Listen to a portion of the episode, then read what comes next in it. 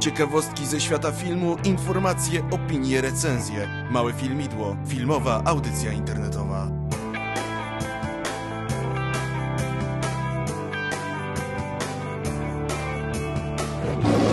Zaprasza Jan Urbanowicz. Cześć, witajcie w jedenastym odcinku mojego filmidła, jedenastym odcinku drugiego sezonu, nowej odsłony. Nie było takiego normalnego odcinka już tam chyba od dwóch tygodni, ponad czy trzech nawet, bo mm, wcześniej była przerwa związana z moim wyjazdem do Wrocławia na mm, festiwal Nowe Horyzonty. A tydzień temu była e, relacja z tego festiwalu. No i dzisiaj miał być już taki normalny odcinek. Niestety, no będzie on nadal trochę inny, e, ale to z takich innych przyczyn. Gdyż wczoraj w około południa czasu amerykańskiego zmarł Robin Williams. W Polsce to był, był środek nocy, z poniedziałku na wtorek informacja ta do nas dotarła. No i e, i to jest bardzo smutna wiadomość. Bardzo, bardzo smutna. Mm, dlatego ten odcinek będzie trochę inny. Był on już rozpisany, przygotowany, jak będzie wyglądać. Jedną rzecz z niego tylko zachowam, gdyż w zeszłym tygodniu wszedł, w zeszłym nawet, jeszcze wcześniej, wszedł do kin film Strażnicy Galaktyki. Ja już byłem na nim dwa razy, bardzo mi się podobał. Chciałbym, chciałbym żeby, on się, żeby się pojawiło coś o tym E, filmie, właśnie w małym filmie, dlatego moja rozmowa e, z Kozą, z Tomkiem Ko Kozłem e, z bloga koziołinfo.pl będzie, będzie puszczona, bo wczoraj przeprowadziliśmy sobie rozmowę o takim, o, o tym filmie. Ale druga część tej rozmowy zostanie wyemitowana może w przyszłym tygodniu, bo mm, ja z Tomkiem chciałem już ogólnie porozmawiać od bardzo długiego czasu, ale jakoś ciągle nie mogliśmy się zgrać, więc porozmawialiśmy sobie trochę o dotychczasowych, tegorocznych blockbusterach, ale tak jak mówię, e, ja tą rozmowę przełożę, więc dzisiaj będziemy z nim tylko o Strażnikach Galaktyki, a tak chciałbym jakby uhonorować pracę Robina Williamsa i oddać mu taki mój osobisty hołd yy, i wyrazić moją ogromną wdzięczność, jaką mam dla całej jego pracy, całej jego twórczości, do tego, jaki, jakim był człowiekiem, mimo że nie znałem go osobiście, to, to podziwiałem go. Yy, I dlatego nie będzie dzisiaj informacji, bo to jest jedyna informacja, jaka powinna być podana. Yy, nie będzie takich czystych ciekawostek, ponieważ kiedy będę mówić e, o filmach z Robinem Williamsem, to tam raczej będą się pojawiać może jakieś rozmaite ciekawostki. Muzyka też będzie lecieć z filmów, e, w których grał Robin Williams, a porozmawiam sobie o tym z Tytusem. Tytus zadzwonił do mnie, on jeszcze pewnie o tym wspomni. Tytus zadzwonił do mnie właśnie w środku nocy i powiedział, że Robin Williams nie żyje. Już o tym zdążyłem przeczytać i mówi, czy, czy, czy mógłby wziąć udział w odcinku, bo chciałby y, powiedzieć kilka rzeczy. No i się zgodziłem, tak, to Robbie Williams to... Mm, no cóż, y, naprawdę, więc y, chciałbym, żebyście tego odcinka posłuchali, ale jeżeli z jakichś niewiadomych mi przyczyn nie chcecie słuchać mm, trochę dłużej o Robinie Williamsie, to po prostu odcinek wyłączcie. E, nie będę miał przecież wam tego za złe, to jest wasz wybór. Mm, dlatego najpierw e, ta pierwsza część, czyli Tomek Kozioł i Strażnicy Galaktyki, mm, a później, e, później porozmawiamy z Tytusem o, o, o Robinie Williamsie. Tutaj od razu chciałem jeszcze podziękować Cinema City, gdyż właśnie do, tyle do kina E, mogę chodzić, tyle filmów mogę oglądać, które, o którym wam potem opowiadam właśnie dzięki Cinema City i za to serdecznie mi dziękuję. No więc cóż, Strażnicy Galaktyki.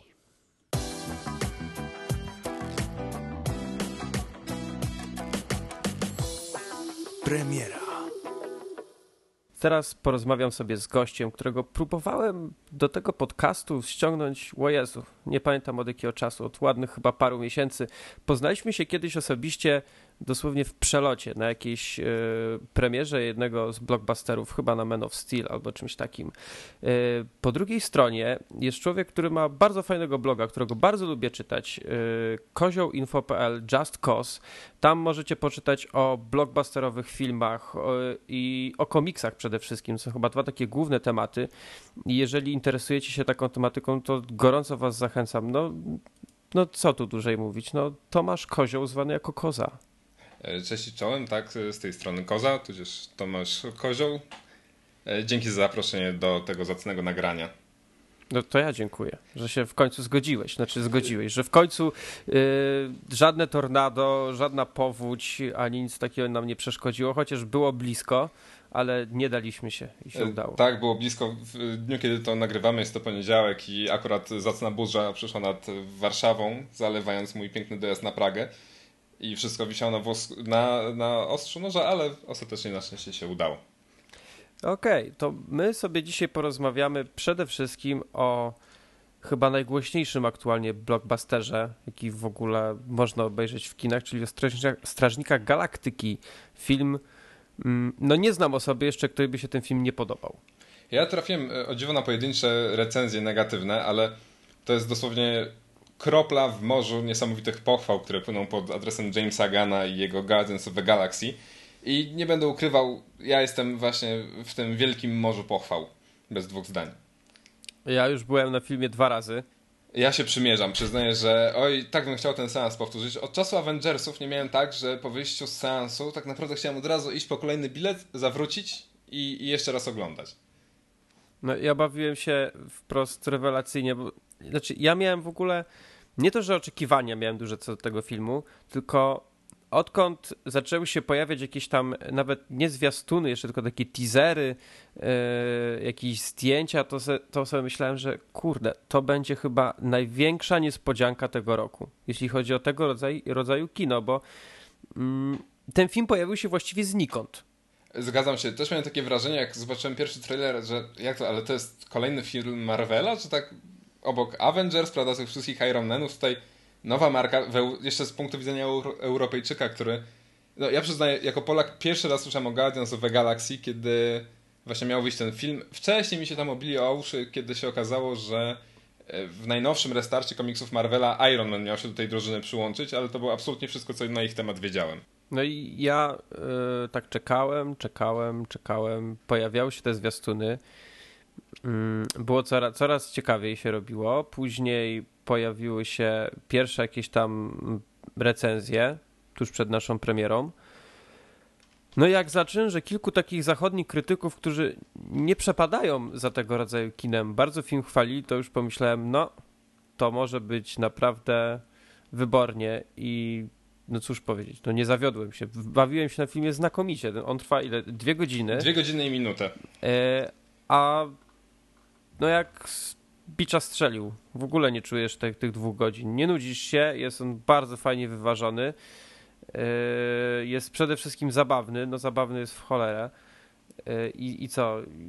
Po prostu ja, ja pamiętam jak go skomentowałem po wyjściu, po wyjściu z kina, że to jest taki weź naj, najlepsze składniki Marvela, wymieszaj w takim gwiezdnowojennym sosie, e, dodaj szczyptę Indiana Jonesa, jeszcze dolej trochę świetnej muzy i wyjdą ci właśnie Strażnicy Galaktyki. Jeszcze dodałbym tu Firefly, taki serial, jeżeli ktoś nie oglądał. E, Firefly mam ciągle przed sobą, to jeden z tych takich popkulturowych grzechów, których jeszcze nie nadrobiłem. Ale zgadzam się ze wszystkim, co powiedziałeś. Ja też przyznaję, że podchodziłem do tego filmu jak do wielkiej niespodzianki, ponieważ właśnie tak, bohaterów nie znałem. E, nie był to film bezpośrednio osadzony w tych wydarzeniach, które znamy z wcześniejszych filmów Marvela. Oczywiście e, pojawił się taki fabularny klips, który to wszystko spaja, ale e, możemy spokojnie powiedzieć, że był to film jak na razie totalnie niezależny od wszystkiego, co się działo dotąd. Nie miałem żadnych oczekiwań, no wyszedłem z tak gigantycznym bananem na twarzy skina, że nadal sam się sobie dziwię. To dam tobie pole do popisu i opowiedz o czym jest ten film, tak? Nie zdradzając jakichś szczegółów, chociaż tutaj w sumie nie ma czego zdradzać, ale jakby ktoś jeszcze nie oglądał, a powiedzmy o tym filmie nie słyszał, co byś o nim powiedział?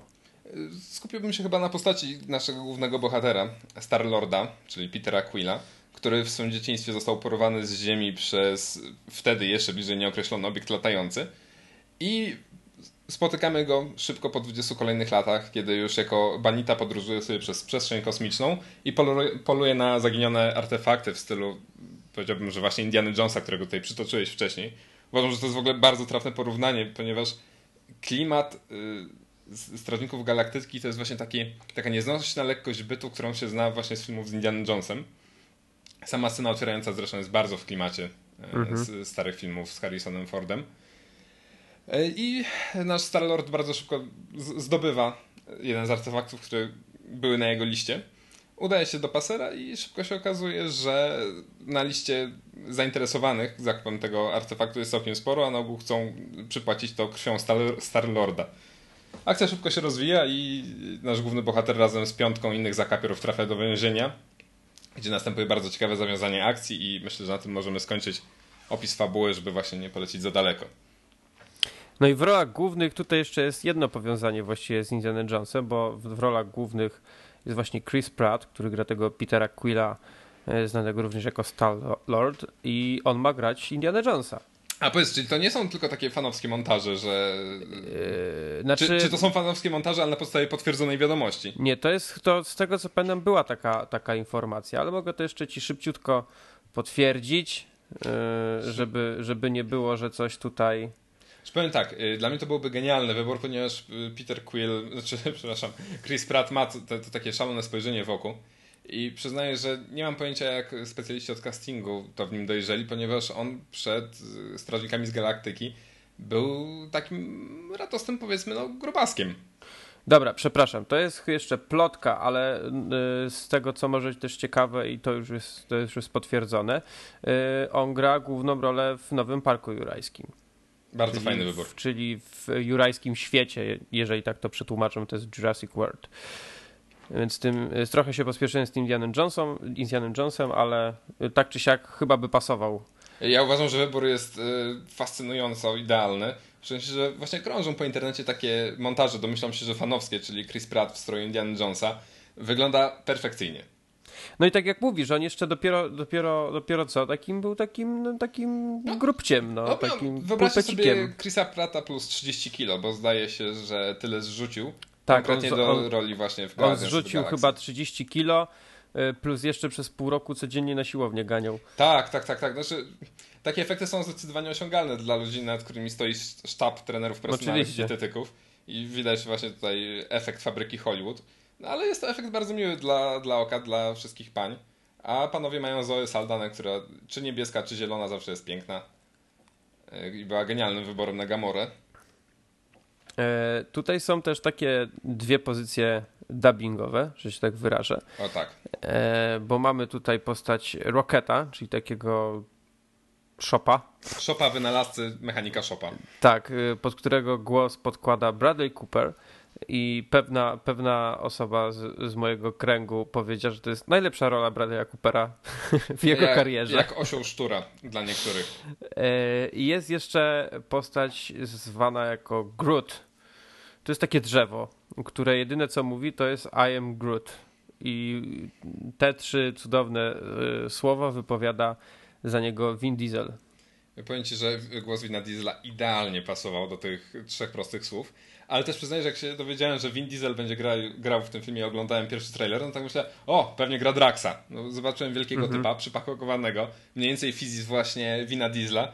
I tak się zaskoczyłem, kiedy się okazało, że gość, który wygląda jak Vin Diesel, nie jest Vinem Dieslem, tylko osobą bliżej mi kompletnie nieznaną, a ów Vin Diesel, czyli Riddick, podkłada głos pod drzewo. No właśnie ten, e, ten aktor, co gra Draxa, czyli e, Dave, Dave Bautista. Bautista, on właśnie grał w Riddicku w, w, tym, w tej trzeciej części. Kogo Jedne, grał Jednego ze zbirów jakiegoś. Ale to chyba szybko umarł. A możliwe, już tak nie pamiętam dobrze tego filmu. Ale no fakt faktem, Vin Diesel też się sprawdził, mimo że no, takiej roli nie miał zbyt wymagającej. Mm, to wypadł bardzo fajnie. W ogóle sama postać jest świetna. To było takie, to był taki czubaka XXI wieku. No, tak mi się chyba, tak mi się to kojarzyło. To e... słuchaj, to ja mam do ciebie od razu pytanie, bo to jest coś, o co chciałem cię zapytać. No. Już wcześniej nawiązałeś do e, Gwiezdnych Wojen i jest to temat, który się bardzo często pojawia w recenzjach e, właśnie Strażników Galaktyki. Przyznaję, że gdybym na to sam nie trafił w internecie, to ja bym tego tak nie skojarzył. Co myślisz o właśnie tym, że nazywa się Strażników Galaktyki nowymi Star Warsami? Nie, znaczy to, to jest według mnie trochę za daleko yy, takie wysunięte sformułowanie. No, aż tak to bym nie poleciał, ale widać takie, wiesz, delikatne nawiązanie właśnie, że, że, że Groot to taki jest trochę czubaka. Yy. Rocket to Han Solo, jak gdzieś Rocket czytałem. To, to trochę Han Solo, chociaż y, ja Hanna Solo bym rozbił i na Rocketa i trochę na na, na Petera Quilla. Na, na Petera mm -hmm. Quilla. Bym tak na, na, te dwie postacie rozbił, ale faktycznie Rocket to taki trochę Han Solo, jedyna osoba, która właściwie Gruta rozumie i, i to tacy najlepsi kumple i ten, no to pod takimi względami to są, wiesz, to jest, są podobieństwa do, do Gwiezdnych Wojen, ale żeby nazwać to nowym jakby takim, wiesz, Star Wars XXI wieku, mm -hmm. że się mhm. tak wyrażę, to nie, no trochę, trochę za dużo. Bliżej tutaj, jeżeli już to do tego Indiana Jonesa, tylko po prostu w kosmosie i z Avengers. W, kos w kosmosie, no to bardziej tak. Super, właśnie mam bardzo podobne podejście i to bynajmniej nie ujmuje w żaden sposób Guardians of the Galaxy, tylko wydaje mi się, że to jest film, który stworzył kompletnie własny klimat, między innymi dzięki genialnej muzyce. E, I takie porównywanie go z, z Gwiezdnymi Wojnami wydaje mi się trochę krzywdzące ze względu na to, że tutaj nostalgia zaczyna bardzo dużą rolę odgrywać. Mhm. I nieważne jak się te filmy do siebie mają jakościowo, to wiadomo, że wiele osób poczuje się oburzonych, co może mnie nie spotyka, bo nie jestem aż takim diehard fanem Gwiezdnych Wojen, ale całkowicie rozumiem ludzi, którzy tak alergicznie reagują na tego typu porównania. E, co tutaj jeszcze właśnie warto wspomnieć, to kapitalna muzyka. No muzyka jest genialna w tym filmie. Ja pie pierwsze, od... pierwsze co zrobiłem jak wróciłem do domu to kupiłem soundtrack. E, u mnie tak samo od tygodnia katuje na Spotify'u Awesome Mix Volume 1. Tak, to jest e, właśnie w filmie jest oczywiście też taka tradycyjna muzyka filmowa, ale przeważają jednak piosenki z lat 70., y, które są dosyć ważne fabularnie dla głównego bohatera. Y, I one są przez cały film się tam przewijają. No są genialne są te kawałki, jeszcze są rewelacyjnie dopasowane mm, do tego, co widzimy na ekranie. Uważam, że to jest jedna z najlepszych ścieżek dźwiękowych w ostatnich kilku albo kilkunastu latach, jeśli chodzi po prostu o dobór muzyki y, do filmu. Tak, zgadzam się. Muzyka świetnie nadawała ton całej masie scen. E, nawet jeśli nie była w nich obecna, tak jak tak dosłownie obecna jak w finale. Wiem, że to jest kontrowersyjna scena, ale przyznaję, że mnie zakończenie filmu całkowicie kupiło. E, a te, też sama scena na samym początku, kiedy Star-Lord tańczył ze szczurem i sobie mhm. podśpiewywał, no, była bezbłędna. No było kapitalne. Tam jest w ogóle chyba jedna z najlepszych piosenek w ogóle z całej ścieżki dźwiękowej, jak dla mnie. E, ale co na przykład e, gdzieś mi się to przewinęła taka opinia o tym właśnie, to też trochę znowu będzie takie delikatne nawiązanie do Gwiezdnych Wojen, bo dużo ludzi e, zarzucało temu filmowi, że ten świat, który, który on pokazuje, jest taki trochę za mało, za mało zróżnicowany, na przykład jeśli chodzi o rasy, które tu, tu widzimy. Bo faktycznie, jakby tak się przyjrzeć, to większość różnorodności polega na tym, że ludzie są pomalowani czerwoną, żółtą albo niebieską farbą. E, tak, zgadzam się z tym argumentem na tej zasadzie, że nie jestem w stanie w ogóle z tym dyskutować, bo to w sumie powołanie się na fakt. Jeśli się przyjrzy, jak ten film jest skonstruowany pod kątem świata przedstawionego, to rzeczywiście on tak wygląda, ale jeśli o mnie chodzi, to mam wrażenie, że e, o jakości filmu w moim prywatnym rankingu świadczyło przede wszystkim to, że główny bohater w swoim holograficznym hełmie latał w kosmosie i mu bujnie fryzura rozwiewa, była rozwiewana przez podmuch Bóg wie czego. I w ogóle mi to nie przeszkadzało.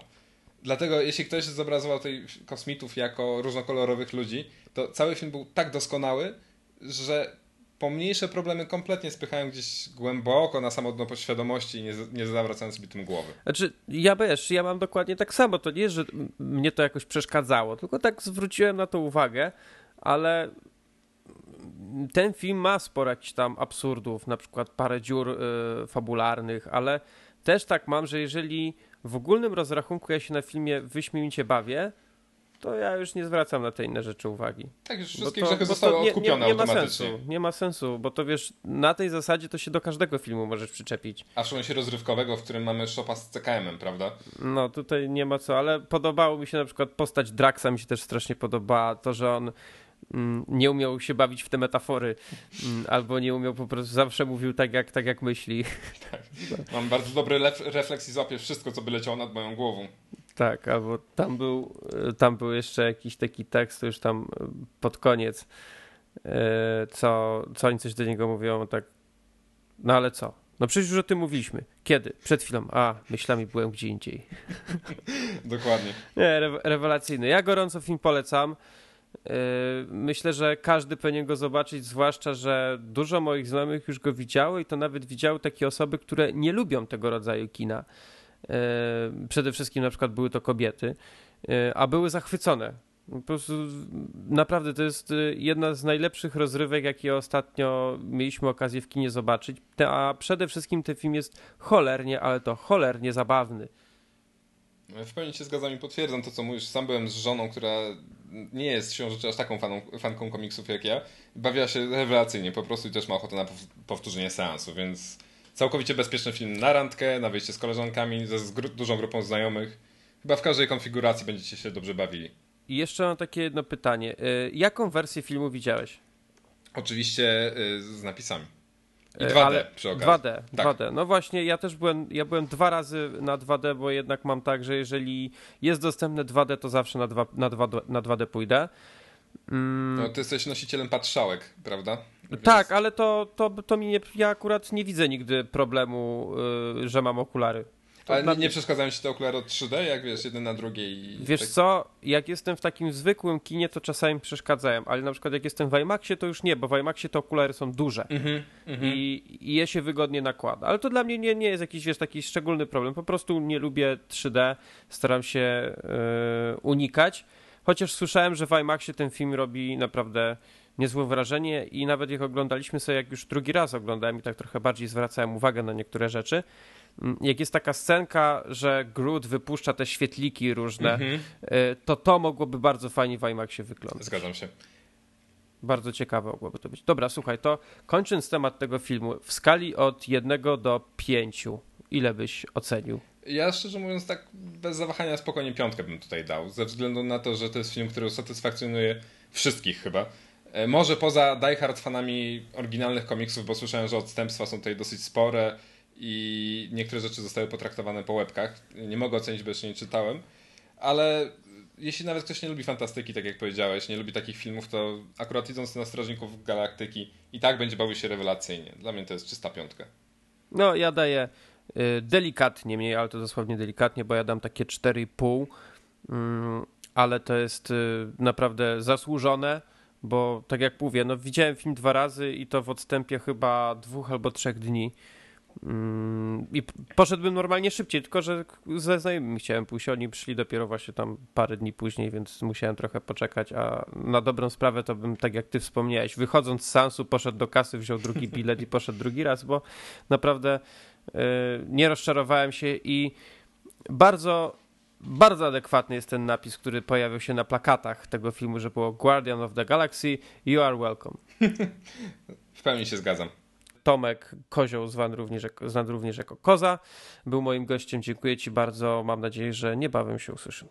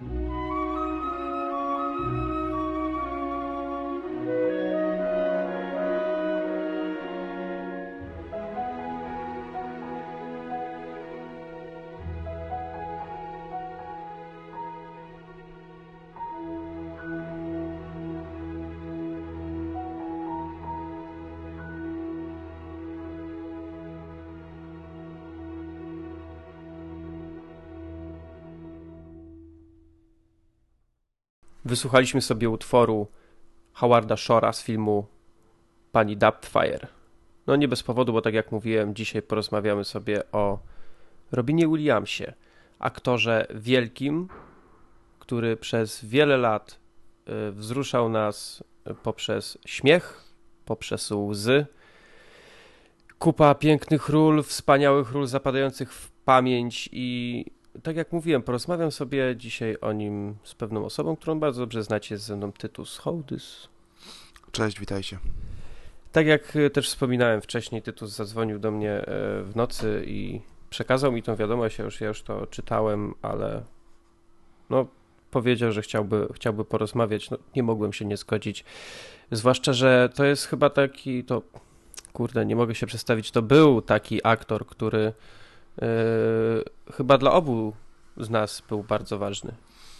Tak, a czy pierwsze co wydaje mi się, że nie ma sensu się przedstawiać na czas, na czas przeszły, bo jednak on aktorem e, był, ale jest, bo jego role ciągle są, one są wieczne i zawsze możemy do nich wracać, więc mm, na pewno Robin Williams nie należy do osób, o których należałoby mówić w, w czasie przeszłym. E, kawał mojego dzieciństwa. Kawał dzieciństwa w zasadzie wielu, wielu z nas, e, wszystkich z rocznika, rocznikowo 80 tak zwanych. Mm, od, od tych ról komediowych, e, jak oczywiście pani e, Doubtfire, jak e, Flabber, jak Jumanji, no, po te role dramatyczne z cyklu Awakening, Stowarzyszenie Umarłych Poetów. Czy nawet wcześniejszy Świat według Garpa. Świat według Garpa, e, oczywiście Buntownik. To można wymieniać i wymieniać. E, takim filmem, który do dziś pamiętam, że e, ryłem non-stop. To jeszcze na VHS-ie było to oczywiście e, Hook Spielberga. Spielberga. Można o nim mówić po prostu godzinami, o tym, co, co zrobił, jaki był jego wkład. E, trochę zastanawiające jest dla mnie to, że, że wszyscy mówią o nim jako o komiku, bo faktycznie e, w tej sferze publicznych e, występów jako komik dał się poznawać i stand-upy i tak dalej ale dramatycznie był e, równie wielki. Za role dramatyczne otrzymał, otrzymywał największe zawsze wyróżnienia. I chciałbym, żeby to też było pamiętane, że to nie jest jakiś tam zwykły komik, tylko no pełnoprawny, zawodowy aktor dramatyczny. No, łącznie cztery nominacje do Oscara, z czego jedna wygrana za buntownika z wyboru. Nominowany był jeszcze za Fisher King, za Stowarzyszenie Umarłych Poetów i Good Morning Vietnam. No tak się jeszcze składa, że y, mm, to może dziwnie zabrzmieć, ale y, wielkość tych jego o wielkości tych jego ról może świadczyć też to y, dla mnie, że kiedy w małym filmidle jest taki moment, kiedy, kiedy nadchodzi stare kino, to już dwa wielkie filmy z Robinem Williamsem były tutaj omawiane. Omawiałeś stowarzyszenie i buntownika, tak? Tak, dokładnie. Więc y, to jest też świadczy o tym, jak dla mnie ważny to był aktor i jak ważne były filmy, w których, w których zagrał. No, tak jak wspomniałeś, on przede wszystkim jako komik jest kojarzony, ale to też było w nim niezwykłe, że on nawet te dramatyczne role, y, w tych dramatycznych rolach potrafił przemycić odrobinę humoru. Tak, y, też mistrz improwizacji to może stąd się brało, że on po prostu mając e, scenę mm, rozpisaną, tak naprawdę się nią trochę od początku bawił. Posiłkował się tekstem, ale tekst nigdy nie był dla niego wyznacznikiem, bo uważał, że trzeba iść za impulsem. Mm, e, w buntowniku ta ostatnia scena, prawda, kiedy dostaje list, e, że Matt Damon zdecydował się wyjechać. Patrzy się w przestrzeń, mówi son of a bitch, he stole my line, tak. To nie było nigdzie zapisane. On po prostu wiedział, że musi dodać taki jeden element i tych elementów dodawał zawsze, te elementy dodawał zawsze w każdej roli. Ciężko, ciężko się kurczę mówi o nim, tak. To jednak jest jeden z tych aktorów, który naprawdę, którzy naprawdę mieli wpływ na, na, na moje postrzeganie w ogóle kina, ale też świata, no ilość emocji, jakie dzięki niemu odczuwałem, dzięki jego rolom, to jest, no to jest ponadczasowe, no. Ja dzisiaj, ja dzisiaj napisałem taką jedną rzecz, która dopiero dzisiaj mi się przypomniała. W sensie tak yy, od nowa zdałem sobie z niej sprawę, że ja od dzieciaka chciałem być takim, mówię w towarzystwie, w jakim się obracałem, chciałem być tym zabawnym, mhm. że lubiłem ludzi jakoś rozśmieszać, żartować sobie i przypomniałem sobie, że właściwie coś takiego się u mnie narodziło od momentu, kiedy zacząłem Robina Williamsa w zabaweczkach. Każdy z nas e, próbował momentami chyba e, brać coś z Robina Williamsa, z jego filmów. Każdy z nas próbował udawać jego e, wycie jako kapitana Haka. Każdy z nas chciał mieć taką grę jak Jumanji i spotkać takiego gościa. No to jest, wiesz, to jest jest zastanawiam się jakiego słowa tutaj należycie użyć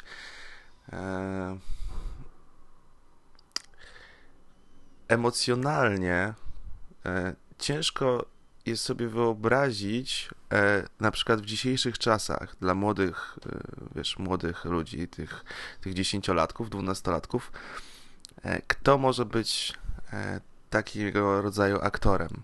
Wiesz, my mieliśmy i Robina Williamsa, ale mieliśmy też Jima Carreya, nie?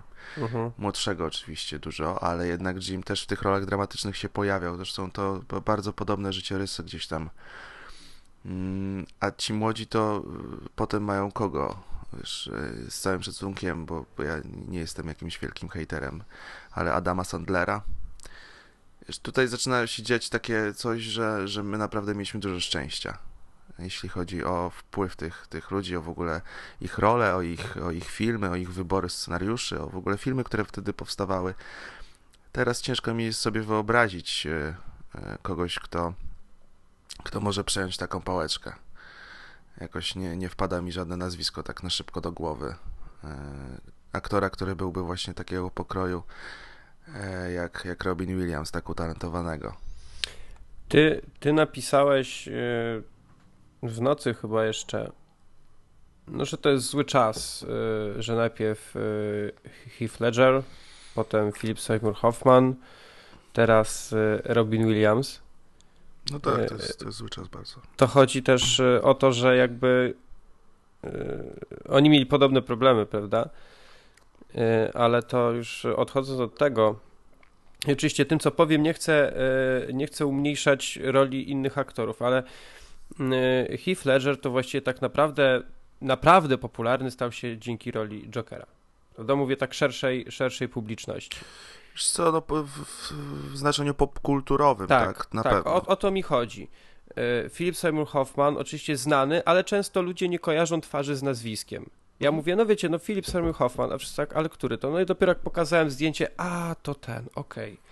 A no, Robin Williams, to chyba nie ma nikogo, kto by nie kojarzył Robina Williamsa. To jest tak samo jak powiesz Al Pacino, Robert De Niro. Tak, tak, to, mm, oglądałem w nocy mm, do późna y, CNN. E, tam wypowiadał się najpierw i Larry King, mm, potem oczywiście wielu innych y, aktorów, także reżyserów, dziennikarzy. Oni byli zgodni, że to jest taka osoba, której się nie dało nie znać, ale też dlatego, że jej się nie dało nie lubić. Mm, to był podobno w rozmowach prywatnych bardzo ciepły, otwarty człowiek. Człowiek, e, który e, zawsze starał się być e, bardzo mm, pomocny mm, i bardzo dobry w znaczeniu też społecznym. Pomagał finansowo mm, na tyle, na ile mógł. Pomagał wielu osobom prywatnie. W zasadzie tutaj każdy z tych, każda z tych osób, które się wypowiadało, znała go i to na pewno ma takie znaczenie, że wielu aktorów, prawda, odchodzi z każdym rokiem, wielu w ogóle ludzi sztuki, muzyków, mm, ale to jest taka śmierć, która na pewno bardzo poruszyła, o ile śmierć Hifa jest śmiercią śmiercią no bardzo wstrząsającą, bo to młody człowiek, który jeszcze no, naprawdę pewnie nie pokazał wszystkiego, co potrafił. E, taka śmierć, wiesz, gdzie jeszcze narkotyki się pojawiają, to już w ogóle. No, śmierć wielkiego mistrza też niespodziewana. Mm, ale aktora zawsze takiego, czy zawsze ukierunkowanego bardziej na mocne role. I tutaj śmierć tego dobrego wujka, tak, gdzie ten dobry wujek od zawsze mówił, że ma problemy i z kokainą, i że ma problemy z alkoholem. Mm, to taka dosyć zaskakująca w ogóle decyzja, że, że od razu po śmierci jego mm, publicist wydał oświadczenie, że zmagał się z depresją przez ostatnie kilka miesięcy. Z reguły takie rzeczy nie są ujawniane. I wydaje mi się, że to też miało taki wpływ, że y, czemu ludzie go tak na całym świecie wielbią, bo on zawsze był szczery, wiesz. Każdy wywiad to właśnie taki śmiech przez łzy. On nie, nie bał się nigdy o tym mówić, o swoich kłopotach. E, w momencie, kiedy w 2006 roku, e, po 20 latach, znowu zaczął pić, to o tym powiedział e, ku przestrodze. Mm, wielo, wielokrotnie wracał na odwyk. Ale to jest taka parszywa choroba, ta depresja i, i jeszcze pomieszana często z alkoholizmem daje no przerażające rezultaty. Ja oczywiście jestem daleki od tych wszystkich takich mądrych głów teraz, które mówią, co trzeba robić.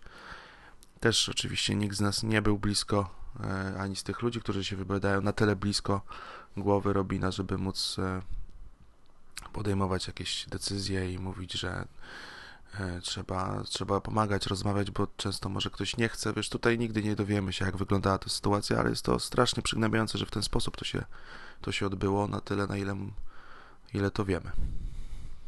No tutaj pojawia się kolejna kwestia przy okazji. Ona już była parę razy poruszana i są też inne przykłady, że często ci ludzie, których yy, wszyscy, tak szeroka publiczność, że tak powiem, postrzega jako tych zabawnych i ludzie sobie wyobrażają, że jak ktoś jest tak zabawny, to jest szczęśliwy. Yy, a niestety często jest wręcz odwrotnie, że po prostu przez to y, pokazywanie śmiechu na zewnątrz, my odbijamy trochę tą taką piłeczkę, nie? Chcemy po prostu uciec od tego, co nas y, gnębi w środku. I jeżeli miałoby być tak, że y, to, co dawał nam Robin Williams, miałby być wprost proporcjonalne do tego, co on miał w środku, to to musiało być z nim bardzo słabo, bo to był człowiek, który dawał nam wiele, wiele śmiechu, radości, wiele emocji przez no kilkanaście, dziesiąt prawie że lat, no bo już tak od prawie trzydziestu chyba, nie? Tak, on zaczął bardzo wcześnie. Mm, całe szczęście będzie jeszcze może, będziemy mogli go jeszcze zobaczyć na ekranie kin. Te niektóre filmy jeszcze u nas się nie pojawiły, niektóre w ogóle jeszcze są w postprodukcji, więc te, te ten czas jego bycia z nami w, w świecie obrazów jeszcze, jeszcze trochę będzie na szczęście trwał. E, tak sobie myślę, że on, mm, jego kariera składała się też z takich fal, że te były te role dramatyczne, kiedy był początek lat 90., to tak umówmy się bardziej dramatyczne. Potem były te role znowu takie bardziej komediowe. Potem były role w ogóle w, w thrillerach E, I to tak pokazywało te jego, te, te takie skoki. No bo on był, on był w ogóle człowiekiem dwubiegunowym, tak? On ma, mani, mania, depresja. E, tego, tego... I to też o tym, o tym mówił kiedyś. Kiedyś oglądałem właśnie jakiś wywiad z nim i o tym opowiadał. No wiesz, właśnie tego się nie dowiemy. Ja taką sobie teraz przypomniałem a propos ciekawostek. E, że kiedy Ben Affleck i Matt Damon pisali scenariusz, wiedzieli, że chcą, żeby to Robin Williams zagrał rolę profesora po tym, jak obejrzeli e, wspólnie e, kiedyś w czasach wspólnego tam mieszkania Stowarzyszenia Umarłych Poetów. I ten, ta historia, kiedy szukali jego domu, gdzie mieszka i pod samochodem, pod wycieraczkę samochodzie dali mu, położyli scenariusz ze swoim telefonem i minęło kilka E, dni, e, tydzień, dwa i on odzwonił, mówiąc, że słuchajcie, bardzo dobry tekst, chciałbym wziąć w tym udział. E, widać, jaki to fajny człowiek musiał być. Po takich, wiesz, drobnych, drobnych gestach w tamtych czasach to mm, wydaje mi się być bardzo trudne. Co prawda wszyscy wiedzieli, tak, już Matt Damon był znanym w miarę aktorem, ale jednak no nie na tyle, żeby, żeby zdobyć yy, od razu szacunek Robina Williamsa. A, e, a tu mu się udało. To takie dużo można by tych historyjek e, pewnie wrzucać. Warto sobie na YouTubie obejrzeć jego, jego prezentację, e, czy kiedy był jednym z tych ludzi zapowiadających na AFI różne e, wybitne postaci dostające nagrody za całokształt, czy jego E, jak dostawał nagrody, czy wywiady z nim. Taka, taka perła, facet perła, no. To może posłuchamy teraz jakiejś muzyki z któregoś z jego filmów. Co byś zaproponował? E, wiesz co, wydaje mi się, że jak pomyślałem o, o, o tej śmierci, to pomyślałem w ogóle o, o, o, tej, o tej depresji, o, tym wszystkim i jest piosenka Eliota Smitha, który też sobie nie poradził w życiu e, z właśnie z buntownika, e, która się nazywa Miss Misery, utwór nominowany do Oscara. Przepiękny kawałek, taki oddający gdzieś tam, wydaje mi się obecnie, stan wielu osób myślących o śmierci Robina Williamsa. No to posłuchajmy. fake it through the day with some help from Johnny Walker Red. Send the poison rain down the drain to put bad thoughts in my head. With two tickets torn in half and a lot of nothing to do. Do you miss me? Miss misery like you say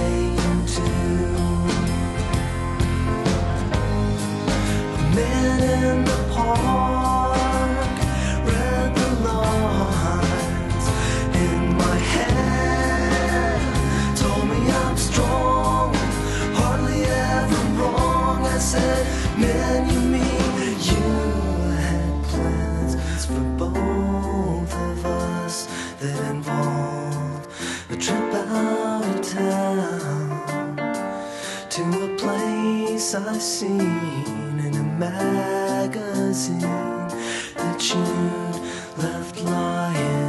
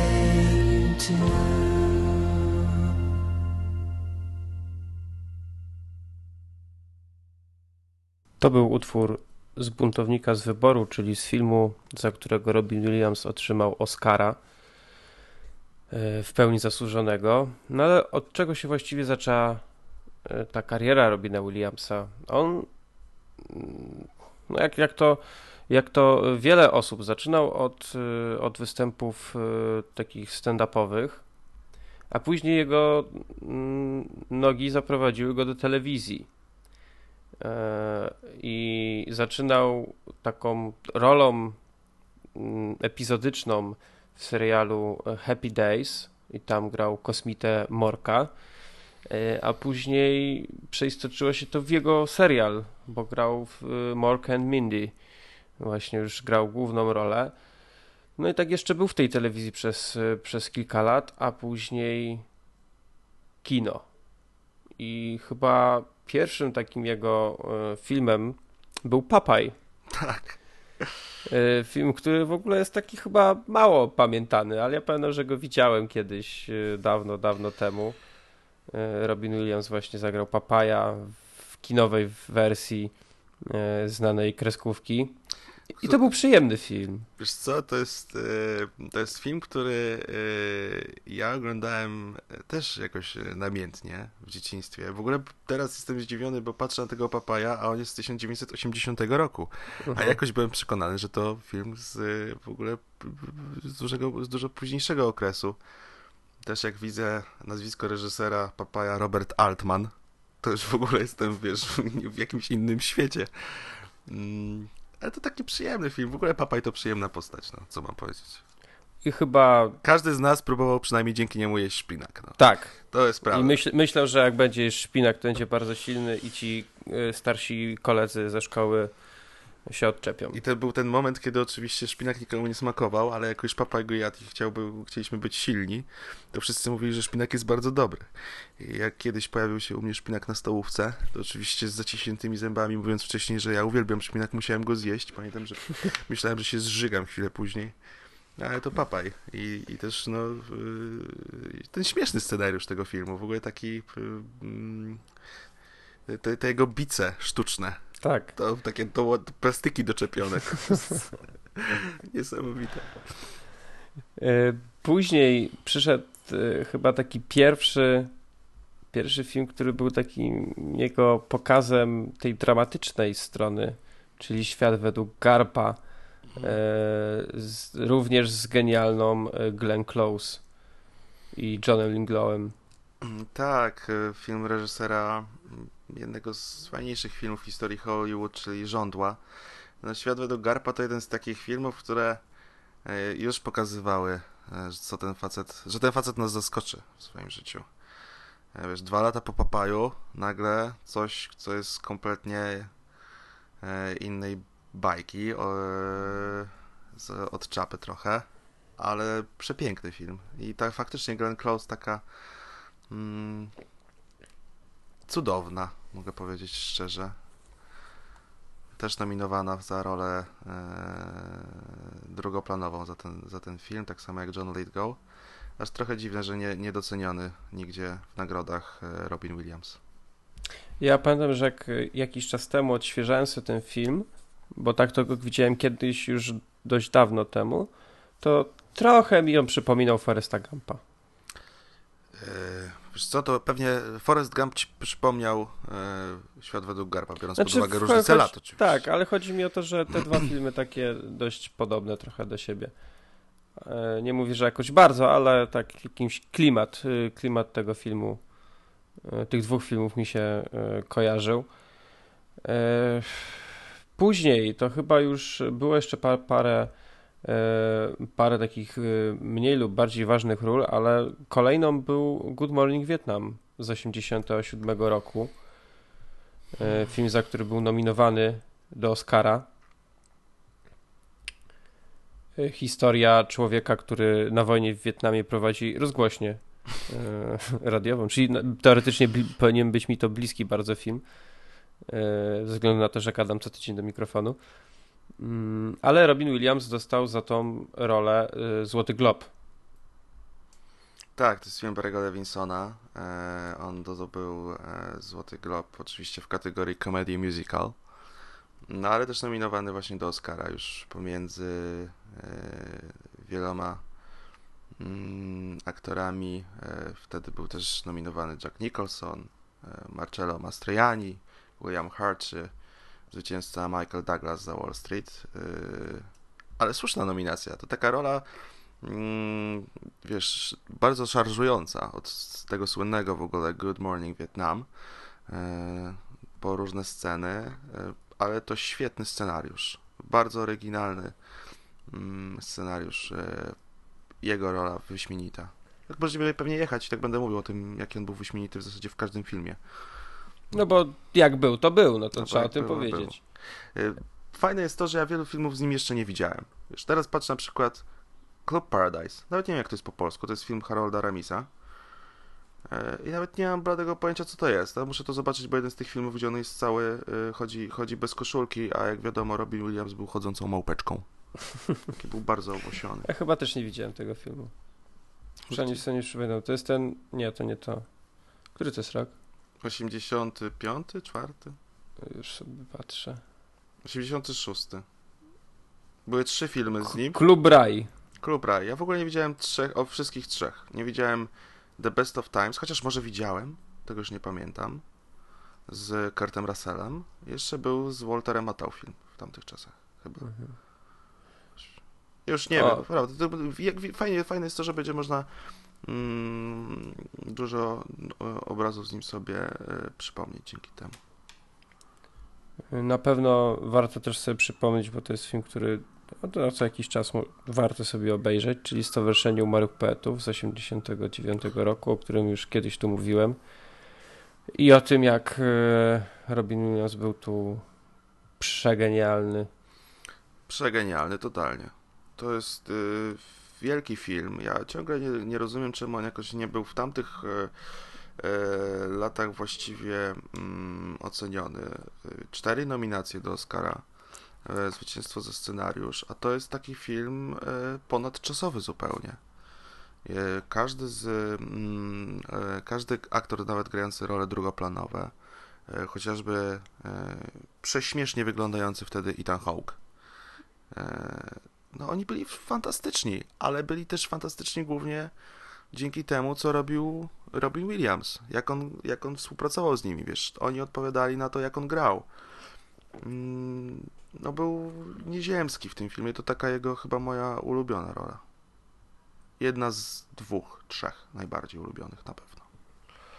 No moja również, bo kolejną hmm, chyba taką dla mnie jego największą rolą, chociaż nie, jeszcze, jeszcze, jeszcze nie, bo to jeszcze, je, jeszcze trochę, jeszcze trochę filmów jest, zanim przejdziemy do Buntownika z wyboru. Jest, jeszcze są. E, na pewno Przebudzenie. Och. Przebudzenia, przepraszam chyba tak po polsku nazywa. Chyba tak, ależ tam jest rola też Roberta De Niro. No tak, ale to jest niesamowity duet. Oni się, oni się rewelacyjnie sprawdzili w tym filmie, który był nominowany do Oscara w trzech kategoriach. Najlepszy film, najlepszy aktor dla Roberta De Niro i najlepszy scenariusz. Tak, słusznie, jeśli ktoś nie widział, bo jakoś dziwnie się, y, dziwnym trafem okazuje się, że mm, wiele osób jakoś, jak y, mówię o, o tym filmie, e, nie słyszało o nim, albo nie widziało, albo nie pamięta, to koniecznie nadróbcie, bo to są, to jest piękny popis dwóch, dwóch światów aktorskich, dwóch e, e, tak różnych w ogóle światów. Chory mm, Robert De Niro, jego lekarz Robin Williams, no, wspaniały film, bardzo ciepły, mm, bardzo pozytywny, bardzo, bardzo dobry film. E, warto go sobie obejrzeć. Co ciekawe, dziwnym zbiegiem okoliczności, ostatnio jak byłem w jakimś tam sklepie z um, filmami, czy to było w Media, czy, czy w Saturnie, już nie pamiętam, zresztą to to samo, to filmy z Robinem Williamsem, chyba ze trzy właśnie, Przebudzenia na pewno, na pewno Stowarzyszenie Umarłych Poetów i Świat według Garpa, były po jakieś 10 złotych i to jakieś takie, wiesz, edycje e, lepsze. Nie, nie, że kartonik zwykły, tylko jakieś takie dwupłytowe. Także lećcie i, i, i szukajcie tych filmów, bo e, za 10 zł to mm, aż, aż zgroza nie posiadać ich w swoich zbiorach. No, jakie pewno ten pier, pierwszy raz ten film chyba oglądałem kiedyś na jakimś tam, nie wiem, kanale typu Polsat czy coś takiego, bo e, dawno, dawno temu był tam emitowany. Yy, jeszcze, jeszcze tutaj yy, Fisher King. To jest też film, który bardzo, bardzo lubię. Fantastyczny Jeff Bridges. Którego Gilliama właśnie z Robinem Williamsem i z Jeffem Bridgesem. Yy, zresztą też nagrodzony tutaj Oscarem. Co prawda żaden z tych dwóch aktorów nie, nie otrzymał tej statuetki, ale Mercedes e, Ruel, on tak, tak się jej nazwisko wymawia, e, za, mm, za najlepszą aktorkę drugoplanową otrzymała Oscara, a Robin Williams był nominowany, więc w sumie w przeciągu 10 lat już był nominowany trzy razy, tak? Jeżeli dobrze, dobrze liczę. Mhm. To też jest ładny wynik. Tak. To... I to w sumie takich pierwszych 10 lat y, kariery, tak naprawdę, bo od, od Papaja w roku 80 się kariera kinowa zaczęła. I no i w sumie lat 10 trzy nominacje. Mm, to jest y, znakomity wynik i też jeżeli mielibyśmy patrzeć w takich kategoriach właśnie y, nagród na, na, na aktora, no to, to dużo. No ale później już przyszedł ten wspomniany przez ciebie Hook Stevena Spielberga, czyli taki współczesny Piotruś Pan y, z Dustinem Hoffmanem, Julią Roberts, Bobem Hoskinsem, Maggie Smith, tu ogólnie obsada niesamowita. Obsada niesamowita, ja jestem wielkim fanem tego filmu. Wiele osób go mm, nie lubi, natomiast sam scenariusz mnie po prostu wziął, czyli e, dorosły Piotruś Pan, e, dorosły e, Peter Banning, w tej roli Robin Williams, mm, nagle zostaje odnaleziony po wielu, wielu latach przez kapitana Haka, który porywa mu córkę ten oczywiście nie wie, kto mu porwał tę córkę i syna. Oczywiście nie wie, kto, kto mu porwał dzieciaki. Nie wie, że kiedyś był Piotrusiem Panem. No i nagle do Nibylandii wraca i musi sam uwierzyć w siłę wyobraźni, żeby móc dzieciaki odzyskać. Przepiękny film. Mm, bardzo ciepły, jeden z chyba z naprawdę naj, jeden z moich ulubionych filmów Stevena Spielberga. Zupełnie inny oczywiście, ale, ale cudowny film. Fajny, fajny, bardzo taki e, familijny, jeśli można by to tak powiedzieć. Jakieś było takie ładne określenie. Tak, to, jest, to jeszcze były takie fajne czasy, że robili kino naprawdę wysokiego sortu familijne, że możesz to być taki film, który w niedzielę e, przy obiedzie, czy tam do, po obiedzie e, z dzieciakami sobie siadasz na kanapę i mówisz, słuchajcie, obejrzymy teraz Kapitana Haka e, w wersji Spielberga z Robinem Williamsem. Oczywiście nie musisz im mówić hasło Spielberg, a nie Robin Williams, tylko po prostu powiedzieć e, Kapitana Haka. Jeśli ktoś ten film oglądał i mu się podobał, a ma niż jakieś takie młode, ale troszkę starsze niż tam 4 y, lata dzieci i chciałby sobie z nimi obejrzeć coś ciekawego, to chyba to jest jedna z takich pozycji z Robinem Williamsem, którą naprawdę warto warto polecić, bo dzieciaki będą się raczej świetnie na tym bawić, a zwłaszcza jeżeli znają troszkę Piotrusia Pana, y, którego obejrzenie też zachęcam w wersji disneyowskiej. Zwłaszcza, że film chyba niedawno miał jakąś swoją y, mocną rocznicę typu tam lat 70 czy 60. Y, e, jeśli chodzi właśnie, jeżeli jesteśmy przy Disneyu, to ja na przykład y, Robina Williamsa bardzo ciepło wspominam z Aladyna, w którym podkładał głos pod Gina. Przyznaj się bez bicia, Aladyna widziałem raz, ale wydaje mi się, że z dubbingiem, czy nie? E, z dubbingiem, polski dubbing też był świetny, pod e, Gina podkładał Krzysztof Tyniec. E, ci, którzy są z podobnego rocznika co my, mogą też kojarzyć, że Krzysztof Tyniec podkładał między innymi pod Timona w Królu Lwie głos, ale przede wszystkim pod Królika Baxa. Naprawdę? Krzysztof Tyniec był Królikiem Baxem? Tak. Widzisz, zmieniłeś mi moje życie teraz. Więc y, Aladdin tam był świetny, zwłaszcza, że Jean w Alladdynie to był właśnie taki.